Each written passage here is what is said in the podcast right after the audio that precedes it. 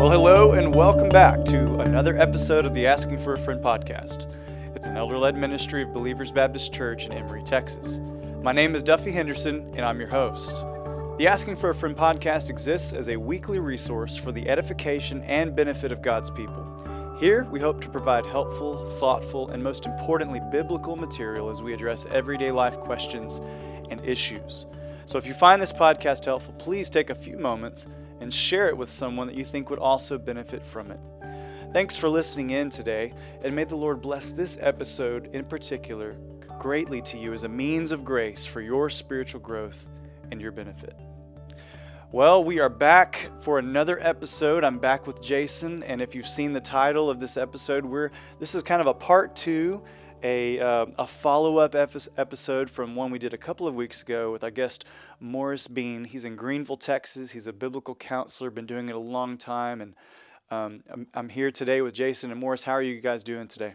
Doing great. Definitely glad to have Morris and looking forward to the conversation. Yeah. Well, it's good to be here today. Thank you very much. Yeah, we're glad to have you back. Uh, we just had lunch at the best barbecue in Rains County. That's right. And that's Marshall's Barbecue. Right. We might even go so far as to say the best in the state. Well, Aaron would appreciate that. yes, yes. Aaron Marshall is the owner, and he would, yeah, I, I would, I've had some really good barbecue, and uh, it's it will stand. It, it's award winning. Let's say that it's delicious. if you, you haven't been, go to Marshall's Barbecue and grab you some brisket or turkey. Their turkey is ex- excellent. Uh, but we are here today. We want to pick up where we left off. Um, in our previous episode, again, just for context, our church is looking to, at the beginning of 2023, we want to kick off a new biblical counseling ministry. It's going to be primarily headed up by Jason and uh, one of our members who will be soon to be an elder, Lord willing, uh, Patrick Covington. And these two guys are going to be kind of spearheading it. We have a few other folks who are going to be involved in that as well. We are looking forward to what God is going to do through this new ministry. Absolutely.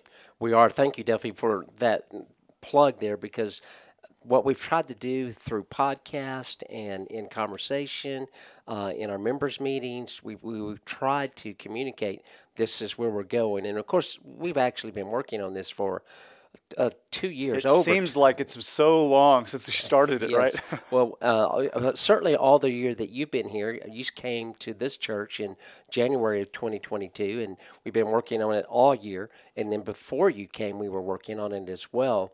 And um, it's it's something that we're looking forward to um, diving into and uh, getting the details um, all ready for people to make appointments to be able to come in and receive counseling. And of course, our whole goal uh, ultimately is that it's a means to share the gospel. That's, That's the right. vision for That's it. That's exactly right.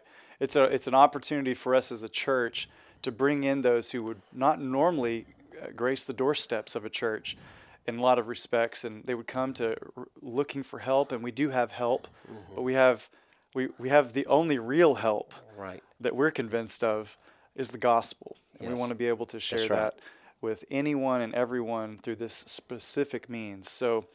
Um, Jason, um, why don't you go ahead and get us kicked off for this episode? We've got a lot of good content. Morris is going to talk us through several things. Um, this is going to be one episode that you're going to want to listen to, share it, especially if you're curious about biblical counseling. I'm looking forward just to sitting here and, and, and listening to uh, what, what Morris has for us today as we are looking forward and planning for opening up this biblical counseling ministry. Jason, take it away for us. Okay. Again, this is the part two of thinking about biblical counseling. And again, we've got uh, Morris Bean with us, and Morris and I go back a long way in friendship. Um, Morris has been in vocational ministry in Hunt County for 37 years and uh, has a counseling ministry that um, he has been involved in in one location in downtown Greenville for I think the last 30 years. Is that right, Morris? 32. Wow. And um, so Morris has got some insight, some experience, some expertise that he can bring to this conversation. And we started part one with talking about um, what is biblical counseling, what is the difference between informal and formal counseling, what is the difference between preaching and biblical counseling, and some of those type questions. In this episode, Morris, we wanted to kind of focus on what it is to start a biblical counseling ministry. How does the church need to think about that? What are some practical things that we need to look for? And uh, just get some of your insights, some of your thoughts. And as you might recall, I did send you some of our paperwork that we were um, looking at as, as part of the entrance forms and uh, liability forms and all those kinds of things, and you were able to to look through those and give us an approval on those, and, and that was helpful. So thank you for doing that. But but why don't you start with this, Morris? Tell us your own story. How did you get started with your counseling ministry, and where did that uh, originate, and how did how did you uh, then open it up to the public? Okay. All right. Um, I began the biblical counseling ministry in 1985 while I was at Ridgecrest Baptist Church there in Greenville. Um, I was there for three years full time, um, and I was going through discipleship training with Dr. Bobby Hamilton, who was the pastor of Ridgecrest at that time. And so we worked very closely in, in counseling. He discipled me in biblical counseling. And people have asked me the this question, I think it, it, you pretty well ask it. Why are you doing what you do? Okay, well, two reasons. One, God called me, and I said, Yes, sir. Mm-hmm. you know, Pastor Hamilton told me that. If he called right. you, you say yes, sir. And yeah, I did. That's right. The other reason is something that Pastor Hamilton taught me from the very beginning that, and it was a challenging statement, and I'll, I'll lay this out there for you that every problem that we encounter in our lives as human beings is a direct result of original sin. That's right. Every single problem. now, can be the result of original sin, I think, from three perspectives. One, we live in a fallen world. While God created us to live in a perfect environment, we no longer live there because sin was introduced into, uh, into our world. Mm-hmm. And so our bodies age, our bodies don't work the way God intended them to in a perfect environment. So there's illness. We're seeing just all kinds of stuff. And we've had, you know, just recently our church at Crosspoint Fellowship, um, and they had they had moved to another fellowship because they, they were closer into Dallas. He was the, the their 12 year old son died of cancer. You know, when when your fellowship is preparing for the funeral of a 12 year old mm-hmm. with cancer, how do you deal with that? Well, the way you deal with that, you recognize that's a direct result of original sin. He didn't cause it. There wasn't anything that caused that he did that caused the cancer. But in the fallen world, that happens. Okay, the second aspect of that is other people's sins will directly or indirectly impact me. Okay, so that problem also has its origins in original sin. And then the third aspect is my own personal sin has consequences. So every problem that I encounter is a direct result of original sin. Mm-hmm. Because of that, the Bible, the Holy Bible that God gave us, is our counseling textbook. Mm-hmm. And if you look at it from that perspective, it doesn't make everything go away, but it gives you the tools that you need. Right. Whether it's a physical problem that they, yeah, they, they need physical medicine, they need doctors, and they need the, the body shop aspect of that. There are things in Scripture that help that as well, helping them live by the grace that they need to go through that. Then, if it's somebody else's sin, again, that grace is needed. If it's our own personal sin, we need our confession, we need our repentance, we need God's grace. So the Bible is is a counseling textbook. That's why I do what I do. Right. That's the second reason I do. Um, so you, you so you got you got started at Ridgecrest, yep. and then after uh, three years, you de- you determined that you could go on your own and go downtown or, or at an office separate from the church? Well, actually, I joined the Greenville Family Medical Center. Okay. Ken Patterson was the owner and a, a, a general family practitioner. His wife Sheila was also. He and I were ordained as deacons at Ridgecrest. So I started doing some work at his office mm-hmm. that actually gave me the avenue to get my internship done so I could I could then qualify to be a licensed professional counselor Right. after about 2 years of doing that. So I was there actually for 4 years. Kendra had my wife Kendra had been encouraging me just get out on your own. Mm-hmm. You know, if you're in another medical practice, no doctors are going to refer to you, kind of thing. And I was like, yeah, but you know what's going on? I was getting a paycheck mm-hmm. every week. The office manager was writing a paycheck, and bringing it to and handing it to me. Right. That was really comforting. Mm-hmm. But then in August of 92, Ken and Sheila sold their medical practice and they went to the medical mission field in Kyrgyzstan. And I was given 30 days to find another place to go. And I was a little bit, no, I was a whole lot terrified Right. because I'd gotten used to that paycheck. Right. Right. I remembered something that Pastor Hamilton told me. He said, Morris, if this ever becomes a job, you're in trouble. Well, to be honest, it had become a job. Probably that last year that I was there. Um, so I sat down in my office after about 10 minutes of panic of what am I going to do? Then I literally bowed my head and surrendered that to God. And the next Sunday, I went to Ridgecrest and I was teaching an adult Bible study. And I said, Hey, I need y'all to be praying for me. I've got to find another office. I don't know where I'm going to go. I've got 30 days. One of the gentlemen in that class came up and he said, My individual office is vacant downtown. I'm not using it anymore. You can use it if you want to. And I said, Thank you. So Wow. we went down there the next week. He gave me a key. He said, You're not going to have to pay me anything. He said, Let's talk again in six months.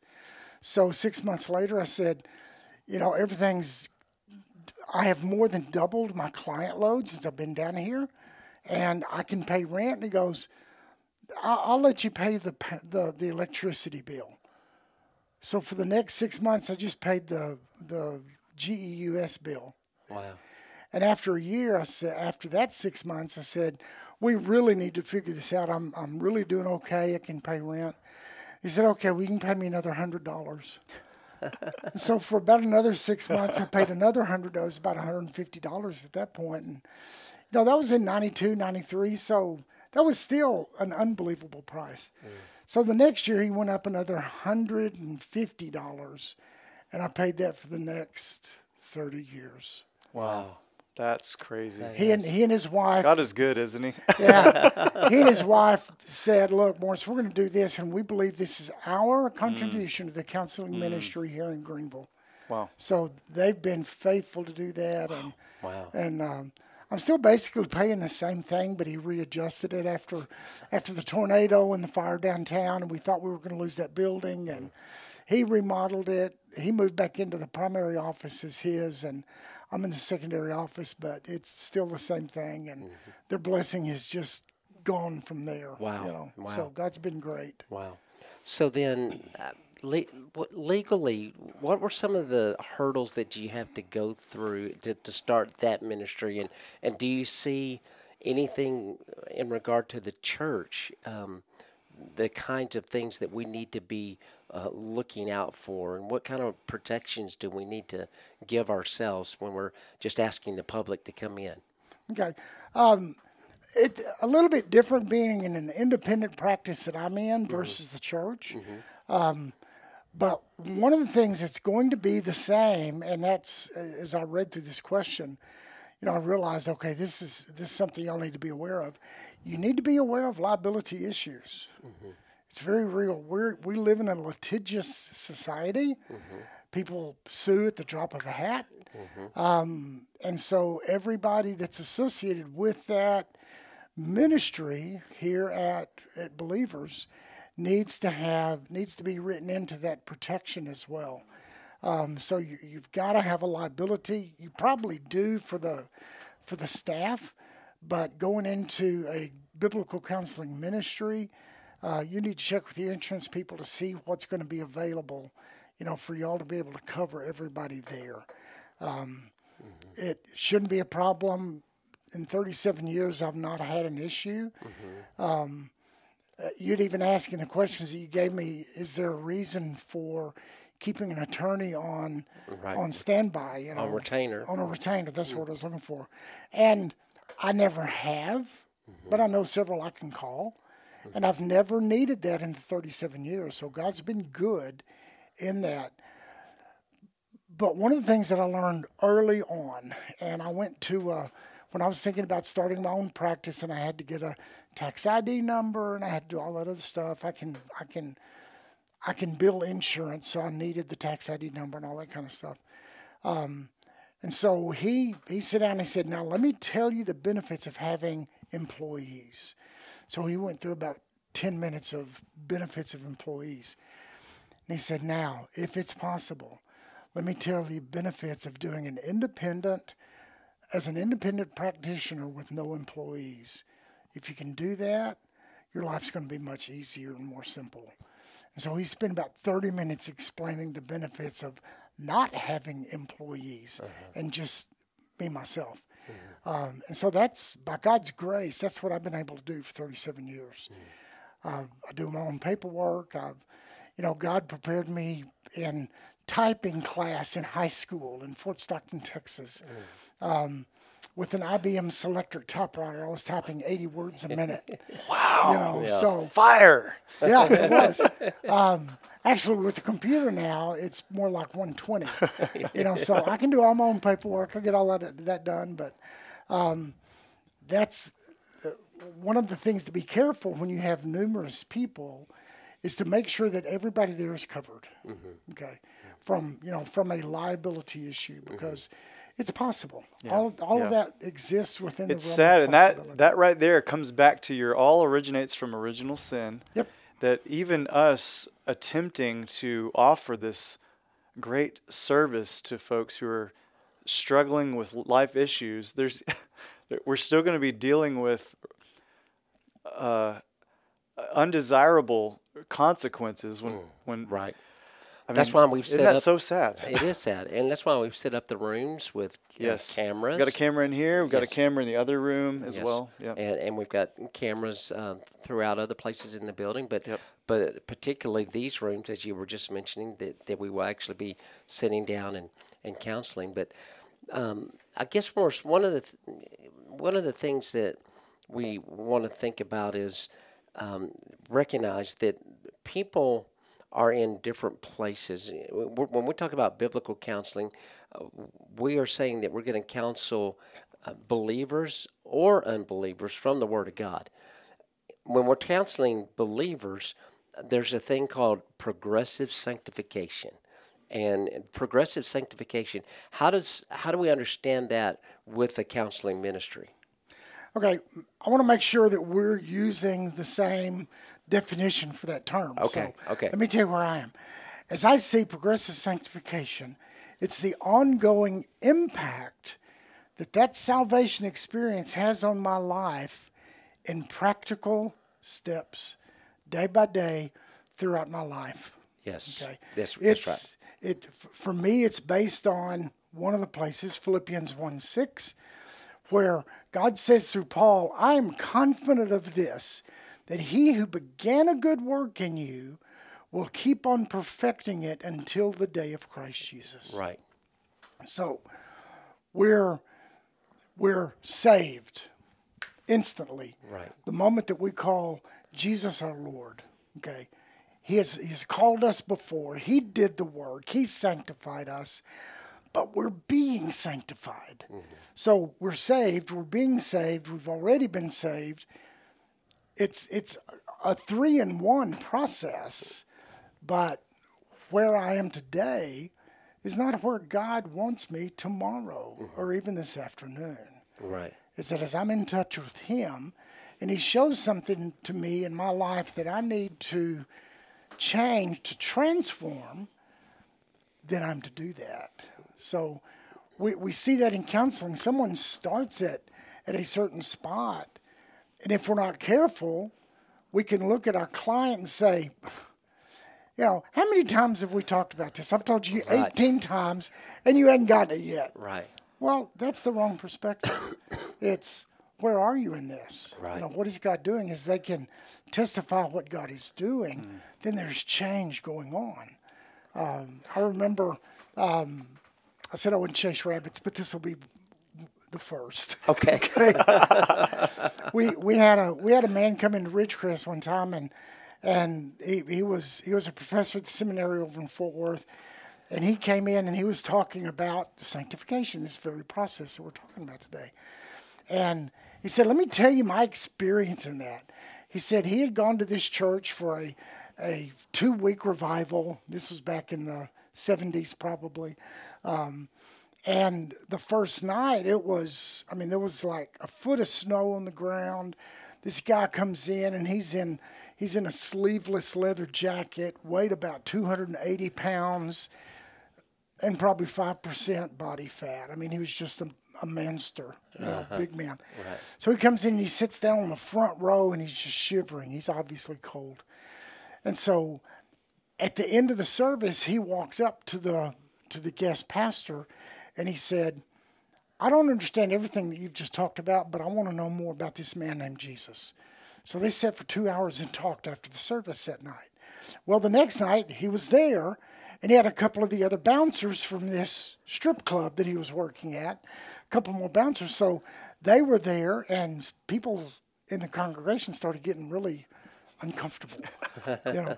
Well, then the third night he had some of the dancers Oh my. there, and they had a whole section on the front right hand side, uh-huh. and then there was a large number of empty pews before any of the the congregants, you know, sit down, and they were there every night for those two weeks. Wow. And the man that started, and they started filtering off after a couple of nights, but that that first that first man that was there, the first night he was there every week, every week, every week, gave his life to the Lord, asked for forgiveness, you know, and then he would get up after the service and he would go to the strip club where he was working as a bouncer. So the the visiting pastor had talked to this guy for the two weeks that he was there, and then he introduced him, and he'd introduced him before to the pastor, but kind of handed him off at the end of that two weeks and said, "I need you to disciple this young man and, and talk to him, and you know, just meet his needs." So they did, and the pastor called the the guest pastor, and he said. We got to talk. He said, We've been two months in this, and he's still working at, at the bar. He's a bouncer, and yeah, he's telling people about Jesus, but you know, there's a lot of people in the congregation that are that are nervous about that, and they want him to change. They're almost, almost demanding you. You tell him he's got to get another job, and the pastor said, "No, that's up to the Holy Spirit." Mm-hmm. Well, about six months into this process, the guy made an appointment with the pastor, and he said, "Pastor, I, I think I need another job." Oh, wow. Hmm. Interesting. He said, Interesting how that works. he said, I've witnessed to everybody that comes in and out of that hmm. place. He said, I feel like I'm getting stale there. Hmm. So I I want you to help me walk through this. That's progressive sanctification. Amen. Yes, That's a great illustration. Yes. Great story. It- it's Thanks for perfect. sharing that. Yeah. Right. I think that's where I was going with the question and thinking about the uh, the value of understanding that correctly uh, in a biblical counseling ministry. That that it, it, the the work of the Spirit um, may not be um, as um, in, now I won't say intentional, but as uh, quick maybe um, as you would hope I and th- think. Yeah, I think where you're wanting to go with that is I think in our minds, and we all work like this, especially in a day and age like we are today, where everything is instantaneously available Yes. to us. Yes. We think sanctification ought to be instantaneous. Yes. And it's like microwave Christianity, where oh, you hear a good sermon, you know, you have an exhortation, go be this or go work on this. Every good sermon has application and exhortation, yes. Mm-hmm. But then nothing happens, or so we think, right? Mm-hmm. And then it's years sometimes down the road.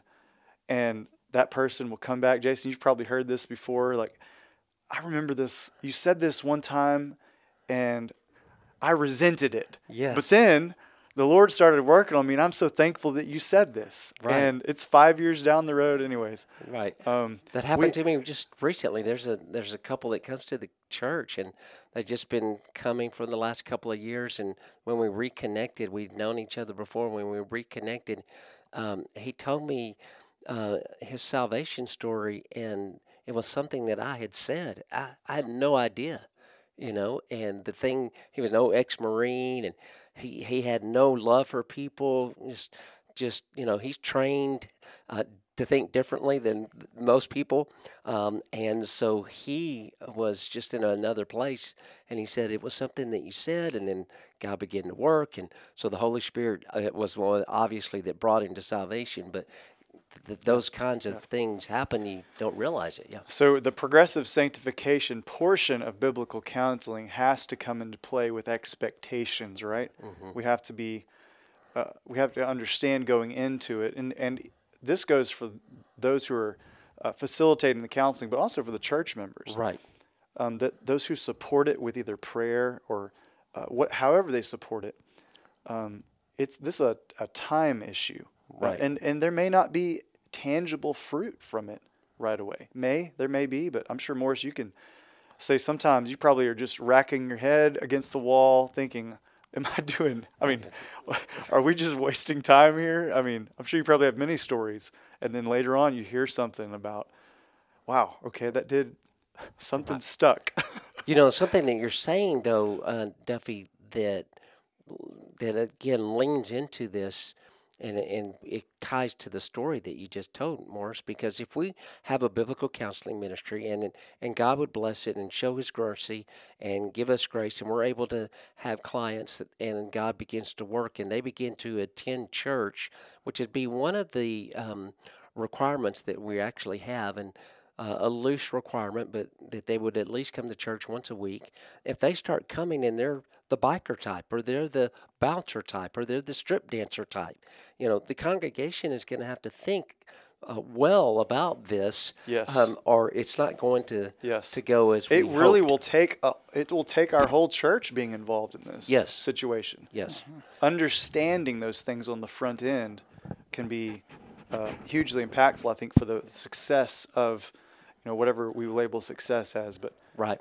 And we've we've talked a little bit about um, the sufficiency of Scripture. We talked about that in part one, and you know you've already mentioned it already um, in our conversation in this com- uh, this episode, Morris. Uh, so uh, let's let's go with the expectations. Then, what are some of the the things that perhaps um, a a church uh, some realistic expectations that a church might expect um, when we talk about starting a, a biblical counseling ministry. Uh, what what what can a church think uh, about? Here's the results, or here's the obvious things that we can see as the part of the ministry.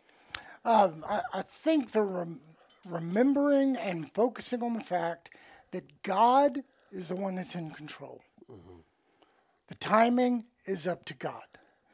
Um, we may have some expectations of ourselves, but if if my expectations trumps God's work, I've just set a stumbling block. For example, rabbit number two. Okay. When, when I first started counseling, I made a commitment to God. I will never let a counselee leave my office that I don't pray with them. I mean, I was I was firm on that. Right. And for three and a half years, I stuck to that. Always, and I would ask them, "Is it okay if I pray with you?" And they did. Always, always, always. For three and a half years, I never missed, never missed an appointment that I didn't pray with them before we ended. Well, this is when I was at the Patterson's clinic.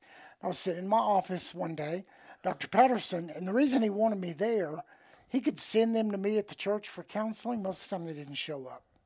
Okay, so he could just walk around the corner and deposit them in my office. they couldn't say no. Yeah, it was, it was a locked in audience. situation. Yeah, Yeah. right. So he walked in. He said, Morris introduced me to the young man. He said, I need you to talk with him. He's got some problems. I think you can help him. Okay.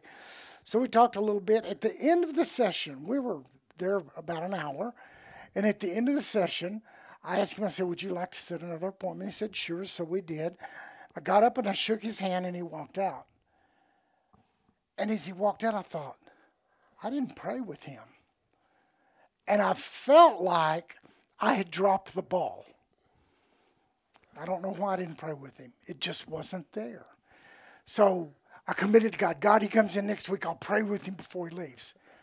For six weeks, every week he came in, I didn't pray with him a single time. He would be out the door before it would dawn on me. Oh, I forgot to pray with him again. And I didn't know what to do with that. I was really feeling bad. I felt like I had missed an opportunity. No, I didn't. Two years later, I get a phone call there at the clinic, and he said, he said, Morris, I don't know if you remember me. He told me his name. I said, I do remember you. And immediately I felt guilty. And he said, I'd like to come in and talk with you. And I said, okay, sure. So he said, just 15 minutes. It doesn't need to be an appointment. I just need to chat with you. It. So when he walked in the next day, as he walked in, his face was different. His countenance was different. Everything about him was different. And he said, I've got a single question for you. And I said, What? And he said, In all that time that I was here before, why didn't you ever pray with me? Oh my! That was the one uh, question you dreaded. I did, I was. But he had such a smile, just everything about his face was different.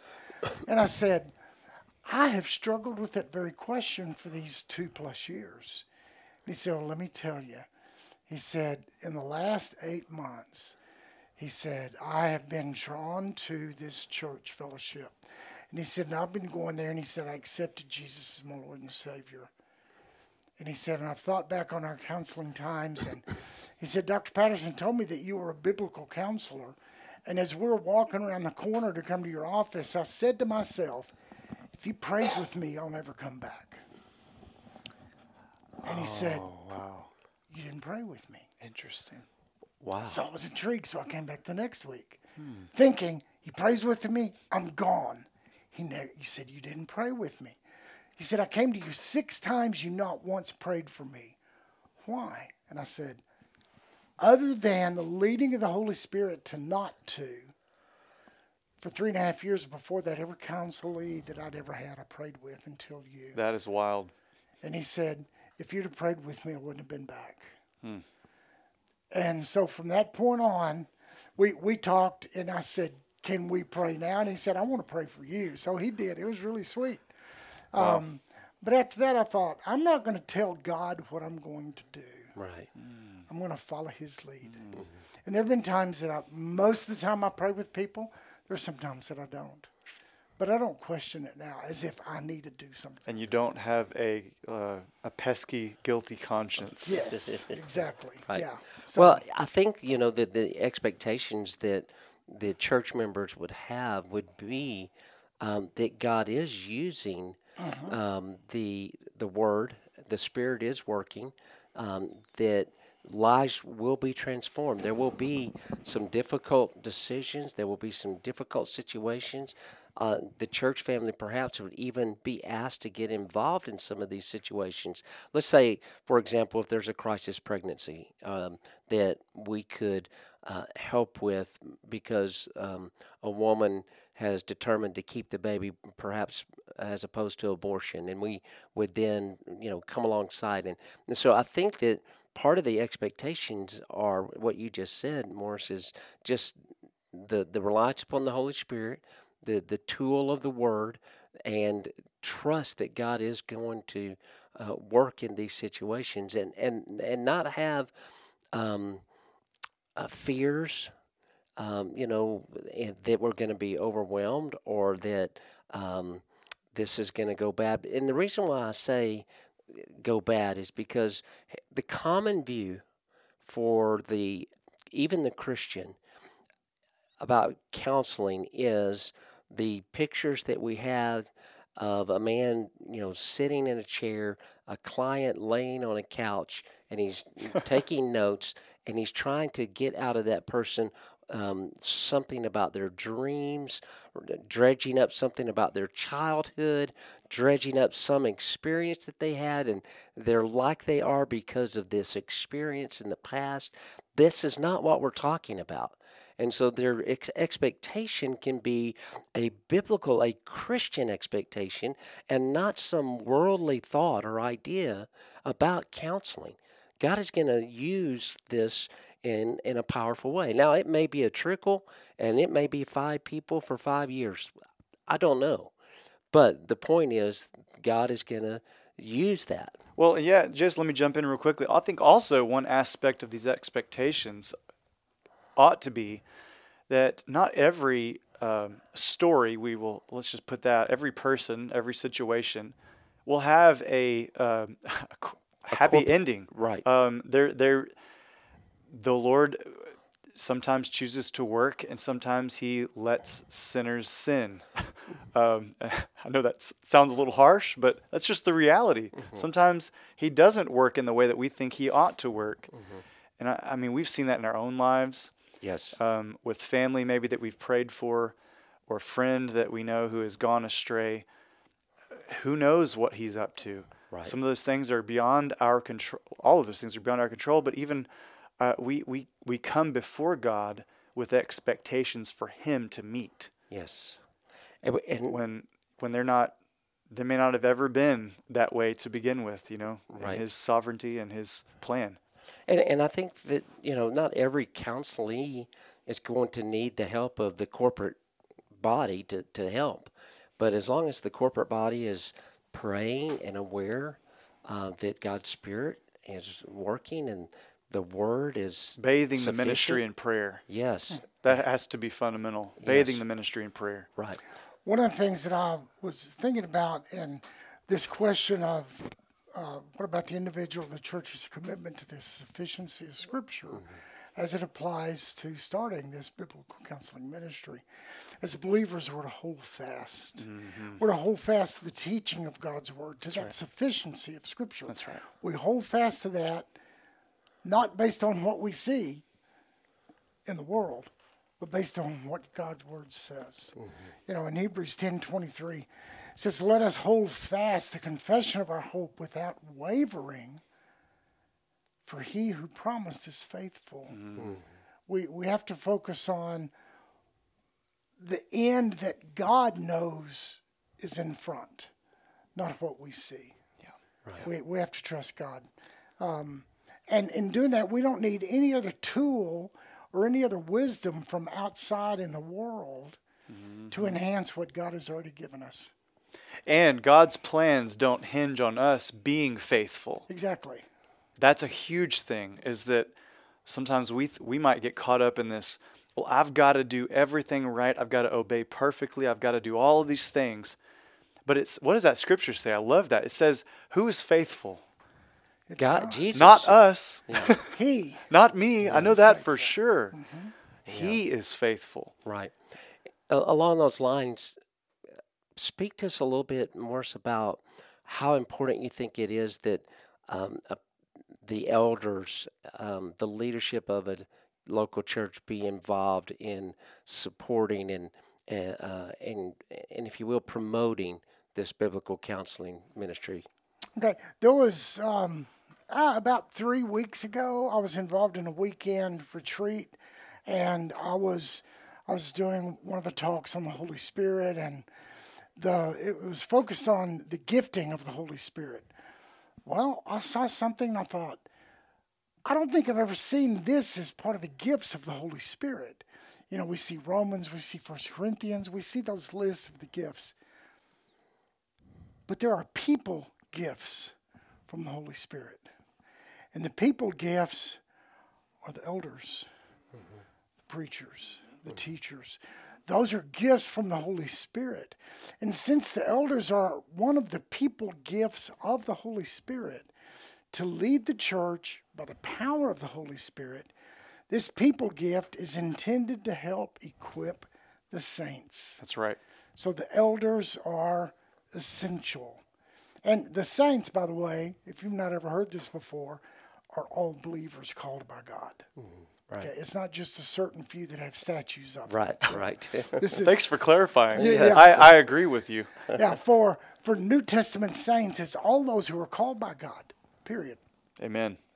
But the elders are to equip the saints. So biblical counseling should be upheld for the local body of Christ as a tool for the people of God to be able to find help for their own life trials, help for other people's trials, and use that as a tool for the church body that's provided by the leadership and for the leadership. So it's an essential. That's right, good. Right.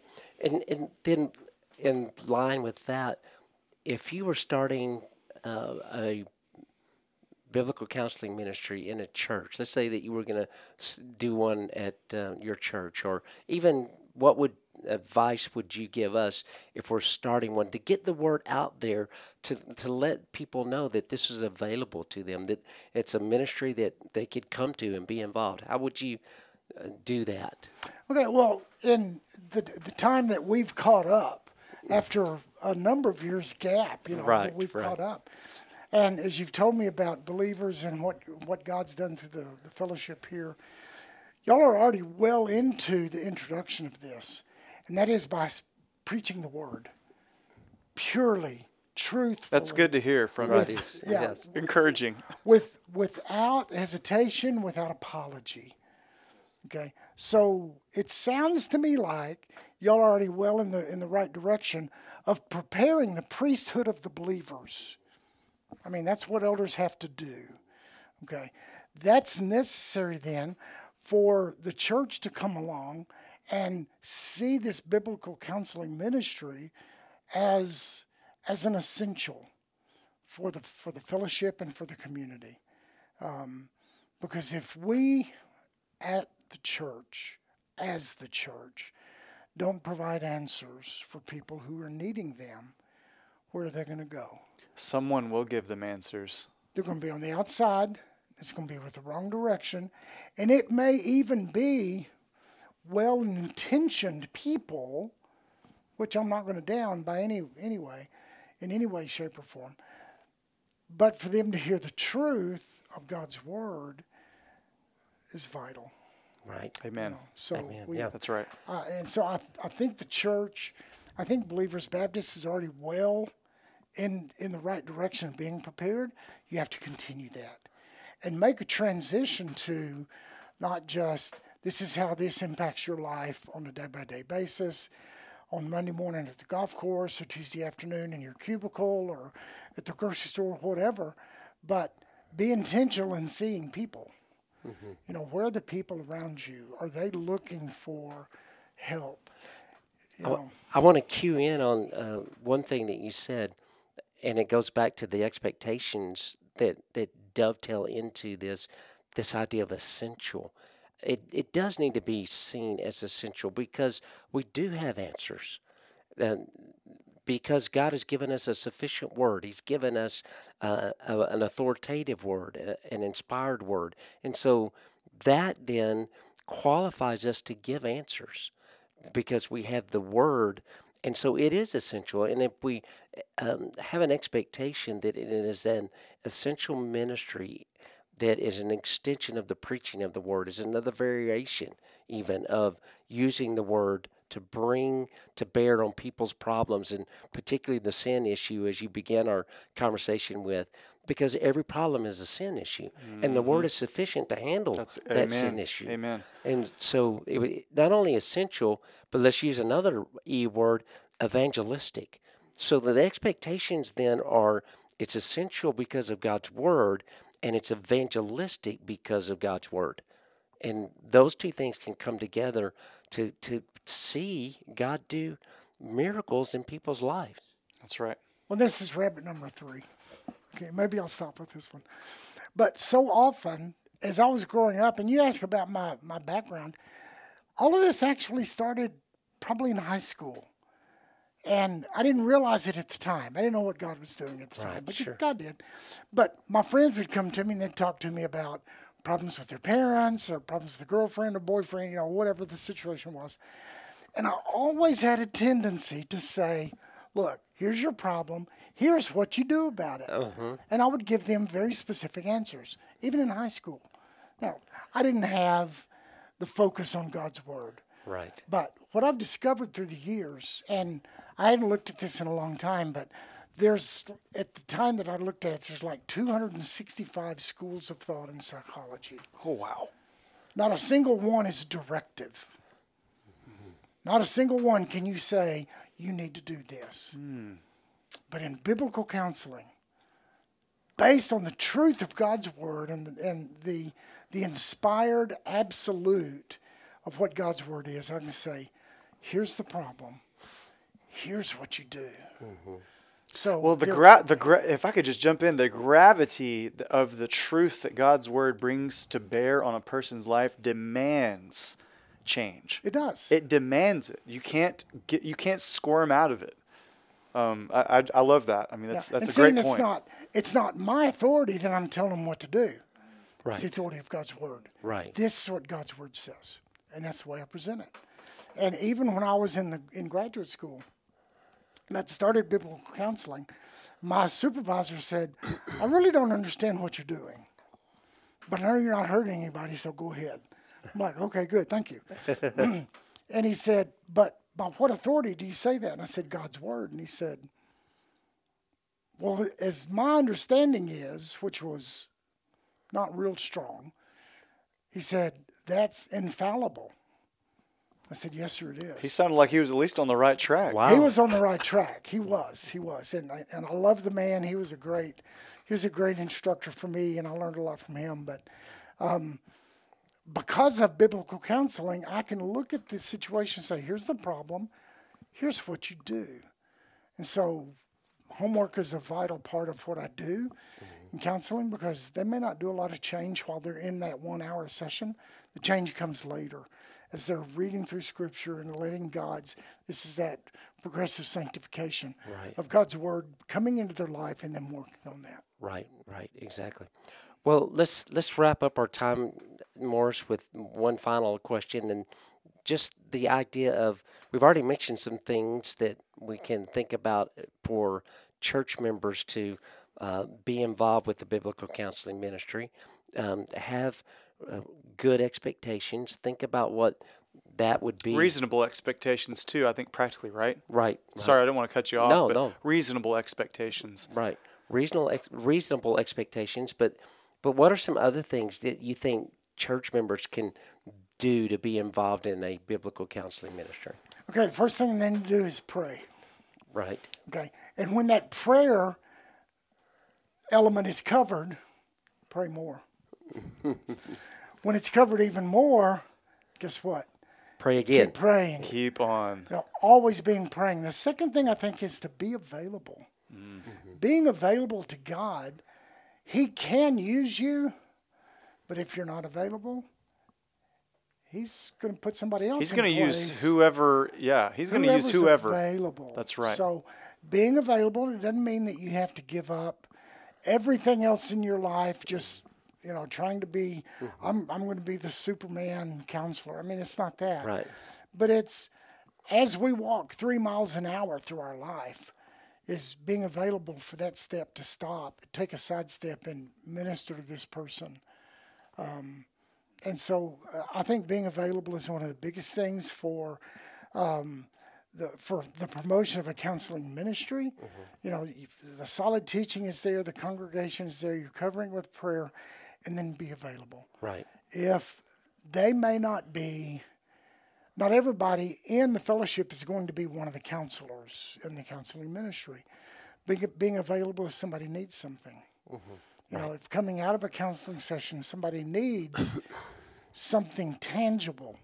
I mean, you, you mentioned the maybe if there's a young lady that's that's made a mistake and gotten pregnant. I mean, we can judge her and send her down the road in shame, or maybe we provide a place for her to stay Right. if her family has kicked her out. Maybe, you know, to be available in that way, to be available in prayer with financial assistance, with a meal, with whatever it might be. Um, I, I think that being available by the church, by the people of the church, is, is an essential. Absolutely. that's a good word. That is a good word. You know, we're, we're, we're trying to become what we call a house of refuge, which is tied to uh, Love Life uh, Ministries, and it's a pro life ministry. Um, and we are trying to mm, uh, create uh, a place. It really kind of this kind of like is a a, um, a two sided coin with this biblical counseling ministry Yes. and this. It, it's kind of working out. They're gonna feed into each other. I That think they are. They are. play into each other. Yeah, we want a space for um, a woman to feel safe and for her to have the opportunity to have a, uh, the baby if she comes to us. And how do we help her then uh, deal with the, the sin that perhaps was involved in that conception? And uh, now we want to help you with life and decisions and choices. And the church body then becomes involved with that. But another thing that we're talking about um, after the first of the year is having you come on Wednesday nights and do Competent to Counsel. Competent to Counsel is a book by James J. Adams, and uh, he um, is kind of the, as you said in our part one series, the the um, Didn't you ori- say he was the godfather of biblical counseling? Oh, that's probably not the terminology. Father, oh, okay, okay. yeah. Father of modern day I'm sorry, I had to throw that in there. Yeah. Yeah, yeah. but competent to counsel, and we can have um, some of our folks, if they're interested in biblical counseling ministry, come and be a part of that training. And what a great opportunity that's going to be! Yeah, and that's that that course is not to prepare anyone to be a full time counselor. No, Okay, but it provides an insight as to how how Scripture deals with the depro- the problem of anxiety or of depression or Anger. the aftermath of death, or anger, or you know whatever it might be. Um, God's word shows us that, and if we have that understanding, guess what? Once you learn it, God's going to let you use that. He's going to put you in a situation, and it, you know this isn't all the answers you'll ever need, but you're going to be amazed at how many times you're going to remember. It'll be brought to your memory this verse that you'd heard in this one particular week in competent counsel, and you apply that to someone and help them see that, and they're going to go, "Oh, I didn't know that." So it it helps us in just our daily walk as we come in contact with people, as God puts people in our pathway. that's right. And and that the important piece of that is not so much that somebody would sign up to be, as you said, a biblical counselor mm-hmm. in the biblical counseling ministry, but it just helps us in the informal counseling conversations that we have with one another, or if we even have outside of the congregation. Like when we're, if we're in the hallway or in the foyer of the church, and, and somebody talks about In their the str- football grandstands. whatever it Over a hot dog or something. And yes, Man, there's something going on. I, I- I'm having a. Our, our people need to be ready to just jump in on those little conversations That's with right. little little nuggets Right. of, yeah, absolutely. and competent to counsel will be a great way to uh, learn um, and look for those kinds of things. Now, in essence, it can give give people in the church some band aids. Mm-hmm. Do Yes, some immediate band aid counseling in There you go. You know, to to you know that initial trauma. Yes. To to put a band aid of scripture in place, and then say, as you need to talk to talk more about this, this is where you go. That's good. So you lead them That's in good. the right direction. That's good. that's great. Yes, But but but you help stop the the immediate bleeding. Yeah. Right. Uh, what is that? Um, oh, there's a term for that. Uh, not triage. Is it triage? You do that Im- That's exactly immediate, uh, that immediate care on the way to the doctor, right? Mm-hmm. To to, that's good. Yes. Well, let's let's wrap up with this, Morris, because I know you've got a book that is uh, Oh, in the editing process. Uh, tell us a little bit about that, just just for way of information. Okay. Uh, the name of the book, actually, there's two, but it's called Marriage of Honor, and it is a premarital counseling course that Very I've cool. put together over the years of counseling. Um, I've used it for uh, 25, probably between 25 and 30 years doing premarital counseling. It's become more formalized over the years, but it's always just been mine. Uh, I've got a brother-in-law who's also an ordained minister, and he was starting to do some premarital counseling, and he said, I, "I need your book." And I said, "I don't have a book." And he said, "Well, send me your outline. Can I use it?" And I was like, "Yeah, as long as you don't give it to anybody else, because I may publish it one of these days." Well, here we are, 30 years later, and I'm in process of publishing this. Cool. Um, So it's it is on the very end of the process. They do doing some final editing.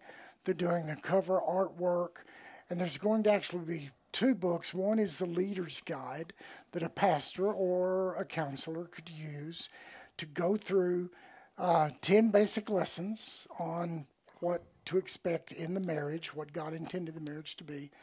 And then there's a smaller book that's the, the participant's guide, and it's where they can take notes. As the leader is leading them through that, they can take notes. Um, so it'll be actually, they've already assigned.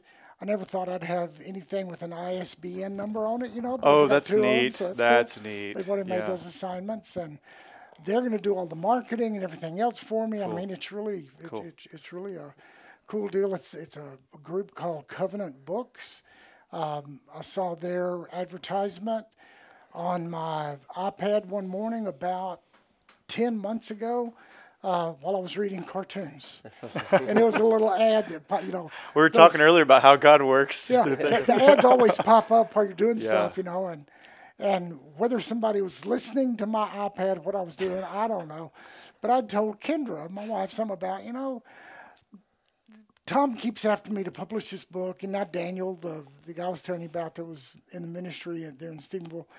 Um, he was after me to do it, and I was like, oh, okay, uh, maybe I'll do it. Well, it's like three days later, this ad pops up on my iPad. I'm like, okay, God, thanks. So, so I pursued it, and it was so far it's been a flawless and pain-free process. Neat. The hardest part about that was as I looked to send them the document, I realized about 80% of the content was not on paper.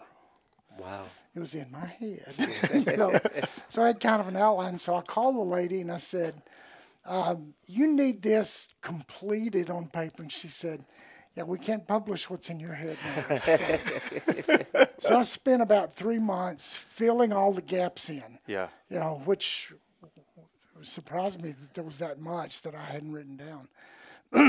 and so then I sent it to my brother-in-law, and he's like, "Oh well, I never knew you meant this." He'd he'd gone, you know, a different direction. He goes, "Okay, that makes sense." So we're in, hopefully, the final stages. I hope by the they say by the end of the year I should have it. It should be available and out, and and uh, so I'm looking forward to it. As Daniel told me, this friend of mine, he said, "Morris, you've got stuff in your head." that one of these days you're not going to be here, and the next generation needs that. So I'm excited to be able to do that. I don't care if I make a penny off this book or not, but if it will facilitate a pastor or a counselor in doing, I think, the all important work of premarital counseling. And it's really my favorite kind of counseling because it's preventative. Yes, yes, Love that. yes, yes. That's Well, worth a whole other episode on that word preventative. We can do that. I'm not for that. In fact, we can do that in the future. Yeah, that would yeah. be something to. we'd love to. We'd love to have you back again Yes. uh, later on down the road, as we are all going to be working through these uh, issues of counseling and stuff. But um, let, let's kind of button this episode up. We are looking forward to your book coming out. I know that Jason and I, and I know that Patrick, some of our others, would love to have that on our shelf um, for any future uh, needs. I'm And sure I it'll be a I- great resource. Yes, and I want to use it as a tool. Just you know, I was doing a premarital counseling earlier this fall, and I was giving Duffy uh, my uh, my notes, and this is what I'm going Uh-huh, to be doing. uh-huh. And uh, Now you don't have to. I We know can just it's all in Morris's book, so we Yeah. look forward to that coming out. Yeah. Well, that's it for today's episode. We thank you for sticking around. This was a little bit longer of an episode, but um, specifically, we are excited about getting this counseling ministry up off the ground soon. So, um, thank you, listener, for taking the time to check this episode out today. We hope it's been a blessing to you. Don't forget, before we go, to like and share this podcast on social media, uh, through text message, email, however you share content please send it to someone that you think would be interested in this. Lastly, before you go, um, if you ever ever have a question uh, that is sparked by something we talk about on the podcast, and you'd like to have us answer it, you can go to our media tab on our church website. Go to the box at the bottom and ask us a question through the media tab. But until next time, as always, grace and peace